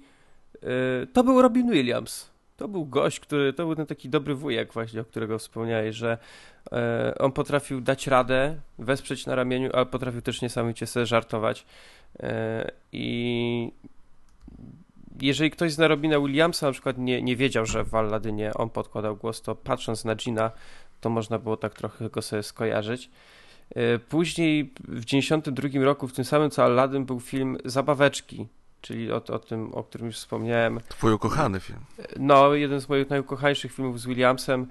E, historia o tym, jak, e, jak umiera właściciel wielkiej fabryki zabawek i przejąć mają jego syn, którego właśnie gra Robin Williams, ale jest tam jeszcze pewna osoba z rodziny, zły stryj, którego gra Michael Gambon, który jest e, żołnierzem i on chce przejąć tą fabrykę i coś tam złego z nią zrobić, dokładnie nie pamiętam co, ale Robin Williams zaczyna walkę właśnie, żeby tą, tą fabrykę odzyskać i przezabawny jest ten film. Tam pamiętam zawsze taka scenka, jak jest pogrzeb I wszyscy takie, wiesz, spuszczone głowy nad tą trumną stoją i nagle słychać takie e, e, e, e, e, e, e. Okazało się, że w, w, we, we, wewnętrznej kieszeni marynarki zmarłego ojca jest taki, wiesz, taki mhm. śmieszek, coś takiego jak Joker miał tak, na tak, tak, Batmana tak, tak. Bartona i ro, Robbie Williams tak stoi tak, no tata zawsze lubił tak żartować. Więc tak, to, to, jest, to jest film taki, który ja osobiście bardzo lubię. E, a później w 1994 roku e, przyszedł film, nie, w 1993. To jest jeden chyba z najcieplejszych filmów Robina Williamsa. E, jeden z najbardziej znanych mhm. i, i lubianych, czyli Pani Daptfire. To jest film, który ubóstwiam. Ubóstwiam, jak, jak jako dzieciak go obejrzałem pierwszy raz, to byłem zakochany. W, właśnie wtedy chyba naprawdę mocno się zakochałem w Robinie Williamsie. E, cudowna rola ojca, który, żeby mieć kontakt ze swoimi dziećmi, e, będąc w trakcie rozwodu, separacji, e, musi przebrać się za opiekunkę, za nianię. Nie wiem w ogóle, kto wpadł na ten pomysł. Musiał być na dobrym haju, ale on był świetny w tej roli. To jest oczywiście Złoty Glob. Dla Robina Williamsa e, oraz dla filmów w kategorii comedy musical. E, Oscar za charakteryzację. Oscar zasłużony za charakteryzację. E, no, cudowny, cudowny, ciepły film. Też jeden z, jedna z fajniejszych ról Pierce'a Brosnana, muszę przyznać. Ta scena taka, kiedy mierzą się jakby ze sobą w knajpie, Pierce Brosnan mhm. i Robin Williams, to jest niesamowita scena. No i y, wspaniała Sally Field. Wspaniała. Ona też, ona też zawsze mi się z tym filmem chyba będzie kojarzyć. Mi się teraz będzie kojarzyć z Lincolnem, oczywiście, ale faktycznie y, to jest taka jej bardzo znana rola. Y. Ja pamiętam, że jakiś czas temu. Nie mam tego filmu na DVD i to jest mój błąd. No właśnie też. Nie, Muszę go kupić teraz. Pamiętam, pamiętam jakiś czas temu, nie wiem, z dwa miesiące temu. Yy, przyjechałem do moich rodziców ale że ich jeszcze nie było w domu, to tak pomyślałem, a włączę sobie telewizor na chwilę. No i tak lecę po tych kanałach i leciała pani Daptfire, tylko już końcówka. Właściwie chyba od tej sceny w knajpie już na końcu. No to Czyli tak. tam, nie wiem, ostatnie 15 minut. Mhm, jakoś tak, to jest już ten sam, sam koniec. I, i, by, i były y, dwa rodzaje emocji we mnie były. Pierwsze, że nawet takie końcowe 15 minut potrafiło mnie niesamowicie rozbawić i, i strasznie poprawić mi humor ale wcześniej, ale jeszcze byłem strasznie zły, że nie mogłem tego filmu obejrzeć całego, bo gdybym przyjechał yy, i ten film by się dopiero zaczynał, to bym powiedział, dobra, to wy sobie zjedźcie obiad, ja oglądam film. I dwie godziny siedziałbym przed tym telewizorem i ten film oglądał, bo jest znakomity, niesamowicie kojarzy mi się z dzieciństwem, i strasznie ciepło go wspominam. Pamiętam, jak go tak y, bardzo często pożyczałem sobie na VHS-ie, y, że może nie, że codziennie go oglądałem, ale tak przynajmniej raz w miesiącu na tym VHS-ie musiał być pożyczony ten film i obejrzany tak z raz albo dwa. Ja go dawno nie widziałem, muszę go sobie przypomnieć, e, bo to też taki, o właśnie mówię, no, obraz mojego dzieciństwa. Cudny. W ogóle to film Chrisa Columbusa, e, którego wszyscy kojarzą oczywiście z Kevinem. Eee, po Kevinie pierwszym, po Kevinie drugim, zrobił Mrs. Doubtfire, no i został... I jeszcze zrobił Harry'ego Pottera później, tak, pierwszej części. Tak, później pierwszą część Harry'ego Pottera. Eee, od tamtego czasu no, nazywany królem kina właśnie familijnego. Eee, czy zatrzymujemy się jeszcze przy czymś troszkę mniej znanych, czy znanym, czy przechodzimy do tych samych jakichś większych? Produkcji. Co? No jeśli większych, znaczy tak, to tutaj potem były, yy, był film yy, 9 miesięcy. miesięcy, gdzie, ale to była taka drugo, drugo, trzecioplanowa no, właściwie. Już. Tak, yy, oczywiście Being Human, czego nie widziałem, tego filmu. Yy, no ale w, ja bym chciał o tym Jumanji coś, no. No to proszę. Pamiętam jak obejrzałem pierwszy raz Jumanji, to było w kinie mm, Capitol, który teraz jest y, teatrem, a tak naprawdę mm, klubem Wixą. Mm, to był film, e, który mną wstrząsnął. Wróciłem do domu i pierwsze co zrobiłem to e, z kartek papieru, tnąc je nożyczkami na wszelaki możliwy sposób, zrobiłem sobie e, grę Jumanji. Pomalowałem pola, wiesz, e, dostałem w ogóle od pań plakat z tego filmu. Plakat sobie powiesiłem na ścianie. E, próbowałem sobie przypomnieć, jak ta gra wyglądała mniej więcej. Gdzieś tam w e, jakichś gazetach typu tam, wiesz, cinema czy film, już nie pamiętam, było zdjęcie tej gry, to pamiętam, że ją rozrysowałem całą. I za wszelką cenę szukałem takich staro wyglądających kości do gry. No i w końcu je znalazłem. Oczywiście w tej grze, którą rozrysowałem, o nic nie chodziło, po prostu się rzucało kośćmi i się przekładało pionki. Pionki pamiętam, że miałem z, jajka, z jaj Kinder e, ułożone. E, a Alan Parrish cały czas miałem wrażenie, że w końcu jak rzucę tymi kośćmi, to wyskoczy z tego zielonego pola i będę go miał koło siebie i za chwilę polecą słonie przez, wiesz, mój pokój. Cudowny film, e, który jest dla mnie no, jednym z najważniejszych e, filmów, e, jeśli chodzi o, te, o ten czas już takiego wiesz, dzieciństwa, ale też takiego wyobrażenia sobie czegoś więcej, nie? To już jest takie, że zaczynasz sobie tam Mhm. kombinować, układać w świecie nie te bajki, które mm, czytasz, tylko te, te, te, te, te swoje jakieś historyjki dokładać do tego. I to był taki właśnie synonim tego, tego okresu mojego życia. Uwielbiam Jumanji. Uwielbiam Jumanji. No to jest też dosyć ważny film. Kupiłem je sobie- O, Kupiłem je sobie rok temu w Austrii na DVD. I uwaga, były polskie napisy. to jest też bardzo ważny film, jeśli chodzi o efekty specjalne, bo to, co było tam zaprezentowane to na rok y, 95, no to było całkiem sporo. No, niełatwo było zrobić y, stado nosorożców czy słoni przebiegających przez środek domu. Tak, ale to już było po Parku Jurajskim, gdzie przebiegały ci No tak. dinozaury przez w ogóle nie wiadomo co. Także to już, ale to faktycznie taki był czas, kiedy te efekty zaczynały być e, e, naprawdę ogromne. E, W tym samym czasie pojawił się Twister. Y, Przypomniało mi się to, bo byłem ostatnio w kinie na, na Epicentrum, które no, mimo praktycznie 20 lat różnicy to Epicentrum koło Twistera nawet nie stało. mm, Twister jest super. To No jest. Twister, Twister, jeśli mogę jakoś użyć słowo, to Twister jest super. Po prostu. Aż sobie przypomnę Twister, dobrze, że mi powiedziałeś. E, Później był film Klatka dla ptaków Mhm. z Ginem Hackmanem. E, To jest film Mike'a Nicholsa, którego możemy kojarzyć e, z filmów takich jak e, Closer e, czy Wojna Cherry'ego Wilsona. Czy miniserial Anioły w Ameryce. Dokładnie.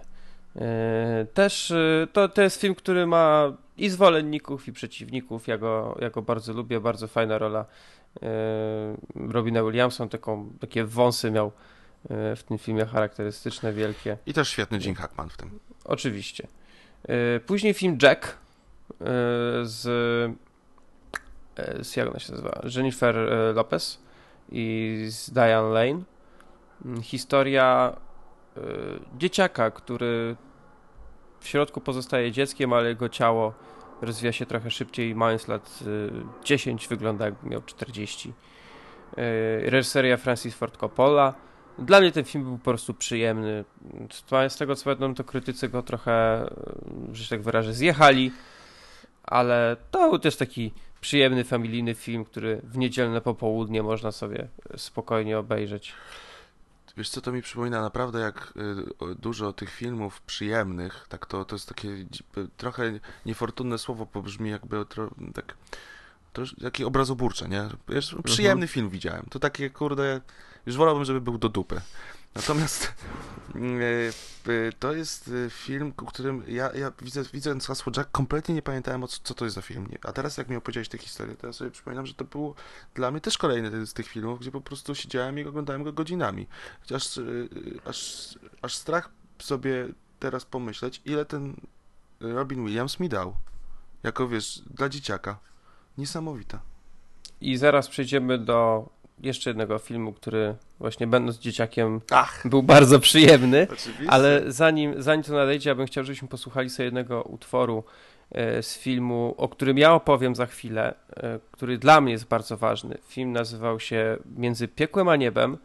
e, What Dreams May Come i główny motyw muzyczny z tego filmu skomponowany przez Michaela Kamena.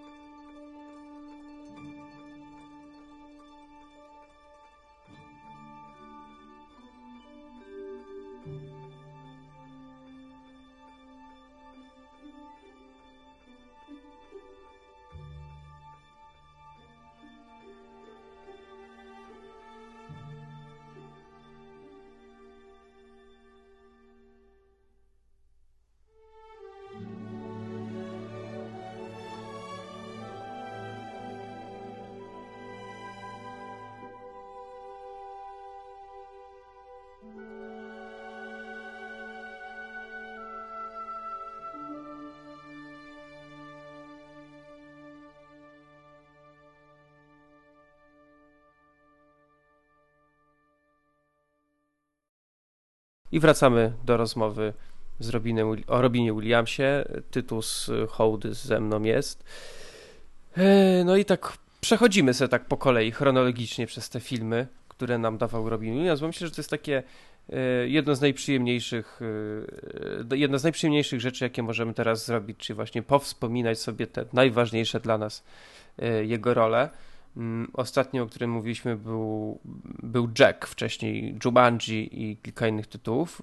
Później e, pojawił się na przykład Dzień Ojca mm, taki filmik, pamiętam jak on wchodził do kin był też całkiem ciepło u nas przyjęty. To jest y, komedia z Billem Crystalem, mm, gdzie się okazywało chyba, że y, jak to było, że dwie kobiety miały yy, dziecko chyba z dwoma, z, z dwo, jedna kobieta miała z, sypiała z dwoma facetami w tym samym czasie i, i, i, ten, i miała dziecko i nie wiedziała z kim, czy coś takiego. Teraz strasznie się zaplątałem, bo, bo zupełnie nie pamiętam dokładnej fabuły, ale pamiętam. Według, według y, mojego ukochanego filmu webu, matka prosi dwóch dawnych kochanków o odnalezienie jej zbuntowanego syna, który uciekł z domu. Każdemu wmawia, że jest ojcem chłopaka. A, okej. Okay. Ale to no bardzo blisko, bardzo blisko. A byłem, byłem blisko, prawie mi się udało. E, a później był, e, no, reżyseria Woody Allen, czyli mój ukochany reżyser Przejrzeć Harego, ale to tam nie była jakaś wielka rola. No i Flaber. Flaber, ale jeszcze zapomniałeś tylko o, o Zrysie, e, w jego, w jego podejściu do Hamleta, Kennetha Branacha. Jeśli ktoś nie widział w ogóle e, Hamleta w reżyserii Kennetha Branacha, to koniecznie. To jest fantastyczny Hamlet, jest y, naprawdę bardzo dobry, to jest naprawdę świetny film i tam Robin Williams nie gra e, jakoś bardzo dużo, ale, ale jest, e, jest wyśmienity. A Flaber. Nie wiem, czy to było w. Czy to było w. To chyba było w Happy Mealu, że były zabawki z Flabera. Czy nie? Pamiętasz? Możliwe. Gdzieś były zabawki z Flabera, mam takie wrażenie. Bo pamiętam, że miałem Flabera. Flaber to... Nie wiem jak to się e, stało, ale miałem Flabera. Albo może to było coś pseudo-flaberowe. Nie no, miałem Flabera na bank. Flaber jest remake'iem e, filmu, który nosił tytuł Latający Profesor. Mm, to jest stary film, jeszcze czarno-biały, nie pamiętam w ogóle kto tam grał, ale pamiętam, że, pamiętam, że jak poszedłem z moim tatą na, na Flabera do kina, on nie wiedział w ogóle, co to będzie. No i tak ogląda, ogląda ten film tak, ej, to jest latający profesor przecież. Potem mi opowiedział ten film i nawet go kiedyś gdzieś widziałem w telewizji, leciał. Ja nie widziałem. jakimś tam TCM-ie czy czymś takim. E, I Flaber to mm, to jest kolejny taki właśnie film familijny e, z rolą bardzo, bardzo fajną, taką właśnie komediową, ale też znowu to słowo przyjemną Robina Williamsa i myślę, że masa dzieciaków w tym wieku przeżywa niesamowitą frajdę. E, właśnie oglądając ten film, jak go oglądałem, miałem lat 11, e, więc, e, więc no bawiłem się na nim wyśmienicie. Mm, jest to historia profesora, który wynajduje jakąś tam nową substancję i z tej substancji stworzył się taki mały stworek. Mały zielony stworek. Mały zielony stworek znany jako flaber. Tak, i na początku wszystko jest spoko, ale potem okazuje się, jak w każdym familijnym dramacie, że nie, do końca spoko być nie może. I ten Flaber zamiast pomagać, no, różne figle spłata. No plus jeszcze ktoś tam chce go przejąć i wykorzystać do, nie, do, do niecnych celów. celów. Tak. Bardzo, bardzo fajna komedia. E, jeżeli ktoś nie widział, no to powinien to nadrobić. Myślę, że film się nie zestarzał. Mimo, że nie widziałem go od lat, to pewnie jakbym go teraz obejrzał, to nadal by mi się bardzo podobał. Ja muszę sobie go przypomnieć. Ja w ogóle będę sobie, ja teraz będę przez miesiąc oglądał filmy z Robinem Williamsem. No to teraz ten taki jeden z najważniejszych.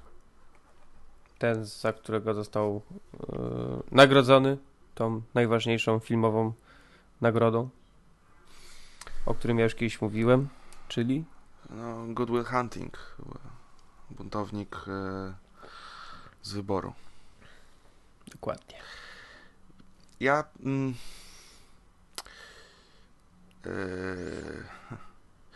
ja w ogóle z tym filmem mam bardzo dużo, bardzo dużo wspomnień. Mm, jednym z takich wspomnień jest to, że jeszcze kiedy Razem z Tomkiem Solichem oraz Kamilem Dąbrowskim e, mieliśmy grupę teatralną Niewinni Chłopcy. E, nasz pierwszy, po pierwszym spektaklu, jaki zrobiliśmy Prawo McGoverna, e, szukaliśmy mm, drugiego tekstu i mm, rzuciliśmy temat, że dobrym wyzwaniem byłoby dla nas mm, wybranie jakiegoś filmu i obrobienie tego filmu do, do tej wersji mm, teatralnej, zrobić z filmu, wiesz, spektakl teatralny. rozważając różne tytuły, któregoś dnia się spotkaliśmy i u Kamila w mieszkaniu, pijąc sobie wódeczkę, rozmawiając w ogóle o kinie i tak spojrzeliśmy na półkę dosłownie, to było dosyć zabawne, w tym samym momencie szukając jakiegoś właśnie pomysłu i tam buntownik i tak, kurde, buntownik, faktycznie. Obejrzeliśmy ten film i mm, zacząłem ja y, tłumaczyć y, poszczególne sceny y, tego, tego filmu i zaczęliśmy pracować y, nad nimi, nad, nad, y, nad postaciami i zagraliśmy te scenki mm, pewnej osobie, która mogła być potencjalnym producentem Niestety z przyczyn e, naszych różnic po prostu w pewnym momencie nie, nie doszło to e, do skutku, ale to było dla mnie niesamowite e, przeżycie, bo jedną z tych scenek, które obrabialiśmy sobie to była scena monologu Robina Williamsa mm, na ławce w parku, który, która to scena jest jedną z najważniejszych scen dla mnie w historii kina. Więc to taka moja osobista troszkę historia na temat tego, dlaczego ten film kochałem, kocham i będę kochał zawsze. Nie ukrywam, że z jakąś taką ogromną radością. Dzisiaj, tuż przed nagraniem, odpaliłem telewizor i na TVN24 akurat była wspomniana śmierć y, Robina Williamsa i wyobraź sobie, że w tak gównianej telewizji puścili prawie cały ten monolog o. Co jest dla mnie niesamowite, bo ten monolog no, trwa e, kilka minut, no dwie, trzy, a oni puścili hmm, w zasadzie cały, cały monolog. I to było niesamowite. Cieszę się, że to zrobili, bo, bo może ktoś przez ułamek sekundy w tym, w tym świecie takiego ciągłego zapominania, bo wiesz, my teraz wspominamy Robina Williamsa, a, a za dwa dni, trzy, nikt nie będzie o tym mówił, będzie jakiś inny temat w wiadomościach. Kiedyś to było większy szacunek do takich rzeczy, takie, taka śmierć wpływała na rozwój wydarzeń przez kilka dni, o takich osobach się mówiło, wspominało się je bardzo długo, a teraz Robin Williams przegra zapewne z e, kolejną awanturą na Majdanie, czy z jakimś kolejnym e, sporem w naszej polskiej polityce, czy, czy z walkowerem Legii Warszawa. I chociaż to, że przez te półtorej minuty on w takiej telewizji, jak, e, jaką jest TVN24 się pokazał, to, to jest dla mnie taka oznaka resztek człowieczeństwa. Bo ja w ogóle tak chciałem jeszcze powiedzieć, że no wiadomo, rozmawiamy tutaj o aktorze, który zmarł. No, między innymi dlatego, że, że rozmawiamy ogólnie tutaj o filmach e, i to jest temat związany z kinem, ale nie tylko dlatego. To jest e, przede wszystkim tak, że to był aktor, który, tak jak chyba słyszycie, e, miał na nas duży wpływ pod wieloma względami. Przede wszystkim oczywiście e, w tym okresie dziecięcym, bo jak już zdążyliśmy zauważyć, dużo tych filmów e, pojawiało się właśnie w tym okresie, kiedy my byliśmy mali i były to takie filmy które nas rozśmieszały, ale też e, jakby pokazywały nam też pewien poziom tego, tego kina, zwłaszcza jak teraz na to spojrzymy, to widać, że te filmy były na, były na naprawdę wysokim poziomie, a nie były to po prostu jakieś takie e, du, durne filmidła. E, I i to tak naprawdę, jak ja w nocy się obudziłem i odruchowo sięgnąłem po telefon i tam zobaczyłem tą informację, mm, bo przyszło mi jakieś powiadomienie, e, to tak było ale jak to? Zaraz. Co, co, coś nie tak. Ale tak, wiesz, przeczytałem to, napisałem o tym tweeta, położyłem się, myślałem o tym i usnąłem. E, I w momencie, kiedy się budziłem, pomyślałem sobie, nie, to mi się przyśniło. To, to, to był sen. To przecież, no gdzie, no Robin Williams, no jakże. E, no i biorę telefon i jednak, no nie, to nie był sen. I, i dlatego też sobie postanowiłem właśnie, że ten odcinek będzie o Robinie Williamsie, że może, może nie wszyscy chcieliby słuchać przez godzinę o Robinie Williamsie, ale ja chociaż tyle mogę zrobić, żeby mu podziękować za to, E, co on zrobił, ile włożył w to w pracy, jak wpłynął na mnie, e, zarówno rolami takimi stricte komediowymi, ale też tymi właśnie dramatycznymi, które pokazywały mi, że, e, że film to nie jest tylko obrazek, który sobie oglądamy przez godzinę czy dwie, tylko to są, jest wiele części składowych, a między innymi ogromna praca aktora E, który potrafi w naturalny sposób przekazać nam niesamowite emocje, a Robin Williams należał do mistrzów e, tego fachu. Niekwestionowanych królów. Aż mi się, ale jest smutne to wszystko jest. I ja chciałem teraz powiedzieć o pewnym filmie, który jest dla mnie również bardzo ważny. E, nosi tytuł Między piekłem a niebem. To jest film, który Yy, jak ja z ludźmi czasami chciałem o nim porozmawiać, to wiele osób go nie widziało, nawet o nim nie słyszało. Yy, jeśli mogę znowu przytoczyć yy, kategorię nagród, to był on nominowany do dwóch Oscarów, między innymi za, za scenografię oraz za efekty specjalne. I za te efekty specjalne wygrał. Jest to historia rodziny gdzie małżeństwo ma, e, ma, ma dzieci i dzieci giną w wypadku, więc wiadomo, żałoba.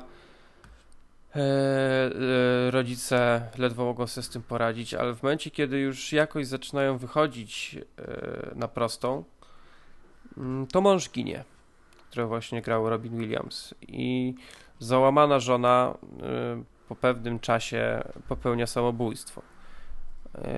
I zgodnie z doktryną e, chrześcijaństwa idzie do piekła, bo samobójstwo jest grzechem mm, śmiertelnym. I Robin Williams, który znajdował się w tym czasie w niebie, odkrywa, że e, właśnie jego żona nie żyje mm, i jej nie ma w niebie. Dowiaduje się, że jest w piekle i wyrusza właśnie w podróż e, do piekła, żeby ją odnaleźć i ją stamtąd uwolnić.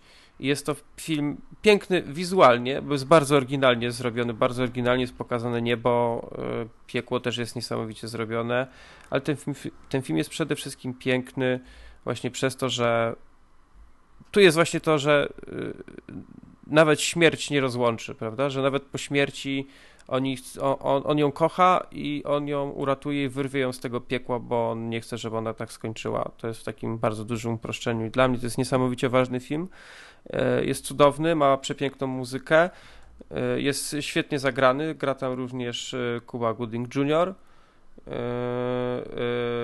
Max von Sydow. Von Sydow. Sydow. Sydow, a tak się czyta, ok.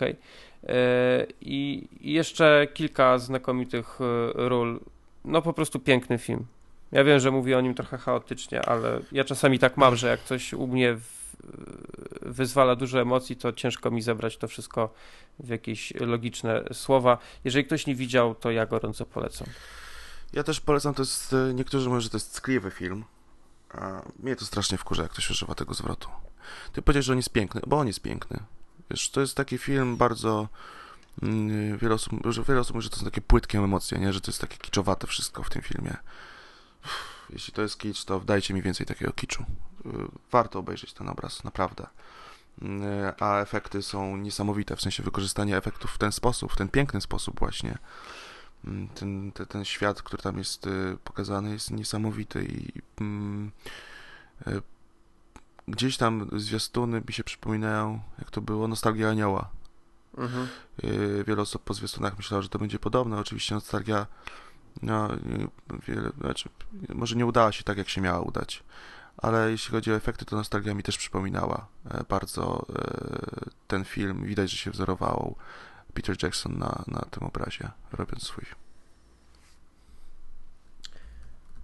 No i co? Przechodzimy chyba już dalej. Co prawda już będzie mniej już takich naprawdę znanych i może to złe słowo będzie znaczących filmów, bo tu już później grywał Robin Williams w trochę mniejszych produkcjach E, pomijając nas w muzeum, która była dosyć głośnym tytułem. Ale jeszcze ja bym chciał poruszyć z 98 roku był również film Patch Adams, e, gdzie Robin Williams zagrał mm, studenta medycyny, który stwierdził, że nie chce leczyć ludzi tak, taką po prostu tradycyjną metodą. On chce leczyć ludzi przede wszystkim śmiechem, bo jak to się mówi, śmiech to zdrowie e, i uważał, że po prostu jak ludzie będą w lepszych humorach, to zdrowieć też im będzie się łatwiej. No i ten film właśnie taki jest. On, on jest takim cudownym lekarstwem na smutek poprzez śmiech, że kiedy go sobie włączymy, kiedy to jest na myśle, to no, automatycznie staje się lepiej. Ja nigdy nie byłem jakimś wielkim fanem tego filmu, to przyznaję. Eee, wydawało mi się być trochę e, naciągany, ale e, to jest taki, jak, jako film w sensie. Natomiast to jest ten taki Robin Williams, którego, mm, e, który wrócił, nie? Z tych właśnie odbicia się do Good Will Hunting. Nagle znowu postanowił być tym takim dobrym wujkiem. To jest takie dobre określenie. On był takim ciepłym, dobrym, fajnym wujkiem, z którym, którym pewnie jak przyjeżdżasz, to już e, wkłada sobie e, pomarańcze jak Marlon Brando e, w usta i robi coś takiego. Jestem przekonany, że, że właśnie takim człowiekiem mógł być Robin Williams. Co teraz? Co jeszcze? co jeszcze? Zastanawiam się, bo to był taki, potem był taki okres mm, no One Hour Photo e, wiele, wiele, wiele dobrego mogę powiedzieć o nim w Bezsenności z Alem Pacino. Z Alem Pacino. E, w ogóle Al Pacino uwielbiał Robina Williamsa i z wzajemnością. Oni się bardzo przyjaźnili. Mm, niesamowicie inna rola Robina Williamsa do tego, e, co E, od, no, porównując te, te rzeczy, które do tej pory robił, to taki, e, taka odskocznia i, i pokazał też się z tej dodatkowej strony, takiej bardziej już stricte mrocznej, tak, takiej postaci budzącej niepokój. Aż ciężko sobie wyobrazić Robina Williamsa budzącego niepokój. Mm, no, ale jemu się to udało. Mm, bardzo fajna rzecz. E, mm, The Final Cut tego chyba nie widziałem filmu. Z Mirą Sorwino, więc się nie mogę wypowiedzieć. Mm, widać, że mm, nocny y, słuchacz, nie wiem czy ktoś widział z Was ten obraz, The Night Listener, y, też bardzo kolejny mroczny film. Y, warto to obejrzeć, moim zdaniem. Widzisz, to jest ten taki czas, widać, że Robin zaczął robić troszkę co innego. W 2000 to te wszystkie filmy zaczynają się dziać przed 2006 roku, kiedy niestety mm, znowu trafił na, na odwyk. Potem był Man of the Year. Eee, I śmieszna rola Teddy'ego Roosevelta w Nocy Muzeum. E, Noc Muzeum. Ja lubię ten film. Lubię i pierwszą, i drugą część. To jest taka, mm, taki do, dobry, dobry film, e, właśnie familijny, jak na ten XXI wiek. O, tak to bym powiedział z mm, e, Benem Stillerem w roli głównej. E, co dalej? No później to już jakieś tam e, co jeszcze było tam jeszcze, a to jeszcze wcześniej był Happy Feet, czyli ten tupot małych stóp, to była animacja, ale on tam bardzo fajną rolę dubbingową miał. Mm, w ostatnim czasie jeszcze był w zeszłym roku Kamerdyner, Mm, że to bardzo, Eisenhowera, ale to bardzo mała rola była. Był też film, który odbierał świetne recenzje, ja go nie widziałem, e, World's Greatest Dead. Nie wiem, co to jest. E, Najlepszy ojciec świata. Tak, ja nie widziałem tego obrazu. Ja też tego nie widziałem. Mm, był też film Old Dogs Disneya z Johnem Travoltą. Mhm. Tutaj już tak nie, nie, za bardzo jestem zwolennikiem tego, tego filmu. Mm. No i w ostatnim czasie znowu wrócił e, Robin Williams do telewizji e, i zagrał w serialu, u nas to się nazywało Przereklamowani, a The Crazy Ones był e, oryginalny tytuł. On grał tam szefa agencji reklamowej. Przyznam się szczerze, że ja odpadłem z tego serialu po jakichś czterech odcinkach, bo ogólna formuła jakoś mi nie pasowała. No ale Robin Williams był tam naprawdę świetny i taki klasyczny właśnie Robin Williams, który sobie, sobie robił jaja niemalże e, ze wszystkiego. E, chyba Piotrek Gniewkowski był wielkim fanem tego, tego serialu, ale on został chyba po jednym sezonie anulowany. E, jeśli ktoś nie widział, a miałby ochotę jeszcze właśnie takiego, że tak powiem, nowszego Robina Williamsa zobaczyć w czymś komediowym, to powinien sobie na to spojrzeć. No i to chyba tyle, jeśli chodzi o to, co mieliśmy już okazję zobaczyć. Bo jeszcze jest kilka tytułów, które są w postprodukcji. Teraz mm. jeszcze na DVD wyszedł film. Boże, polskiego tytułu, no nie przypomnę sobie, jest The Face of Love. To jest z Annette Bening, mhm. Harrisem i Robinem Williamsem. Eee, ja, ja lubię ten film, więc jeśli, ja nie widziałem jeśli no, to ci podrzucę na DVD. E, więc jeśli ktoś może sobie jakoś tak pożyczyć y, albo po prostu obejrzeć w jakiś sposób y, legalny, to, y, to zachęcam. Po pierwsze, bo Annette Bening, po drugie, bo Ed Harris i po trzecie, bo Robin Williams. Warto oglądać filmy z takimi aktorami w jednym e, składzie. Przeszliśmy sobie tak e, może też trochę wybiórczo, ale chyba zatrzymując się przy tych ważniejszych tytułach przez e, filmografię mm, Robina Williamsa, jednego chyba z największych i też najważniejszych aktorów tej drugiej połowy XX wieku, jeśli chodzi o przede wszystkim amerykańską kinematografię. Mm, o wielu filmach nie mówiliśmy, ale to głównie ze względu dlatego, że ich nie widzieliśmy, a to jest y, też plus, że możemy jeszcze trochę tego Robina Williamsa sobie poodkrywać. Y, no, bardzo smutna wiadomość, że właśnie wczoraj dnia 11 sierpnia 2014 roku Robin Williams zmarł w wieku 63 lat. Nie był też jeszcze jakiś wysoki wiek więc mm, mógł jeszcze nas trochę e, zadowolić, że tak powiem, wieloma swoimi rolami, no ale to już takie jest życie, no i co, co tu więcej powiedzieć. Pamiętajmy o nim, oglądajmy jego filmy, wspominajmy go i to jest chyba, on by z tego się chyba teraz najbardziej cieszył, że e, zostawił coś po sobie, coś co jest wartościowe i coś co jest dla nas ważne. Ja na koniec dodam, mm, napisałem to na fejsie i to, to chciałem po prostu przeczytać, że, że dziękuję mu za wszystko, co dał światu, ale też y, za ten każdy mały, y, tak naprawdę wielki element życia, jaki dał mi osobiście, bo może to takie, y, ktoś powie sztuczne, właśnie ktoś użyje słowa ckliwe, ale to jest tych osób problem. Ja po prostu bardzo mu dziękuję, bo Gościu, dałeś mi strasznie dużo. I mam nadzieję, że teraz tam robisz tak samo dużo dobrej roboty, jak robiłeś tutaj. Ja jeszcze tylko powiem, że lubię tak sobie myśleć, że każdy obejrzany przeze mnie film to jest taka mała cegiełka budująca mój własny świat. I muszę powiedzieć, że panie, panie Williams, pan dał mi bardzo dużo tych cegiełek. Yy, I wpłynął bardzo pan na to, jak budowla składająca się z tych cegieł teraz wygląda i też panu bardzo to dziękuję i będę, e, będę jeszcze nie raz wracać do, do filmów z panem i będę starał się zarażać panem inne osoby, które jeszcze pana twórczości nie znają. Myślę, że teraz posłuchamy sobie utworu z Huka. Tak, to jest dobry pomysł. E, utwór Farewell Neverland. Posłuchajcie sobie z nami tego utworu.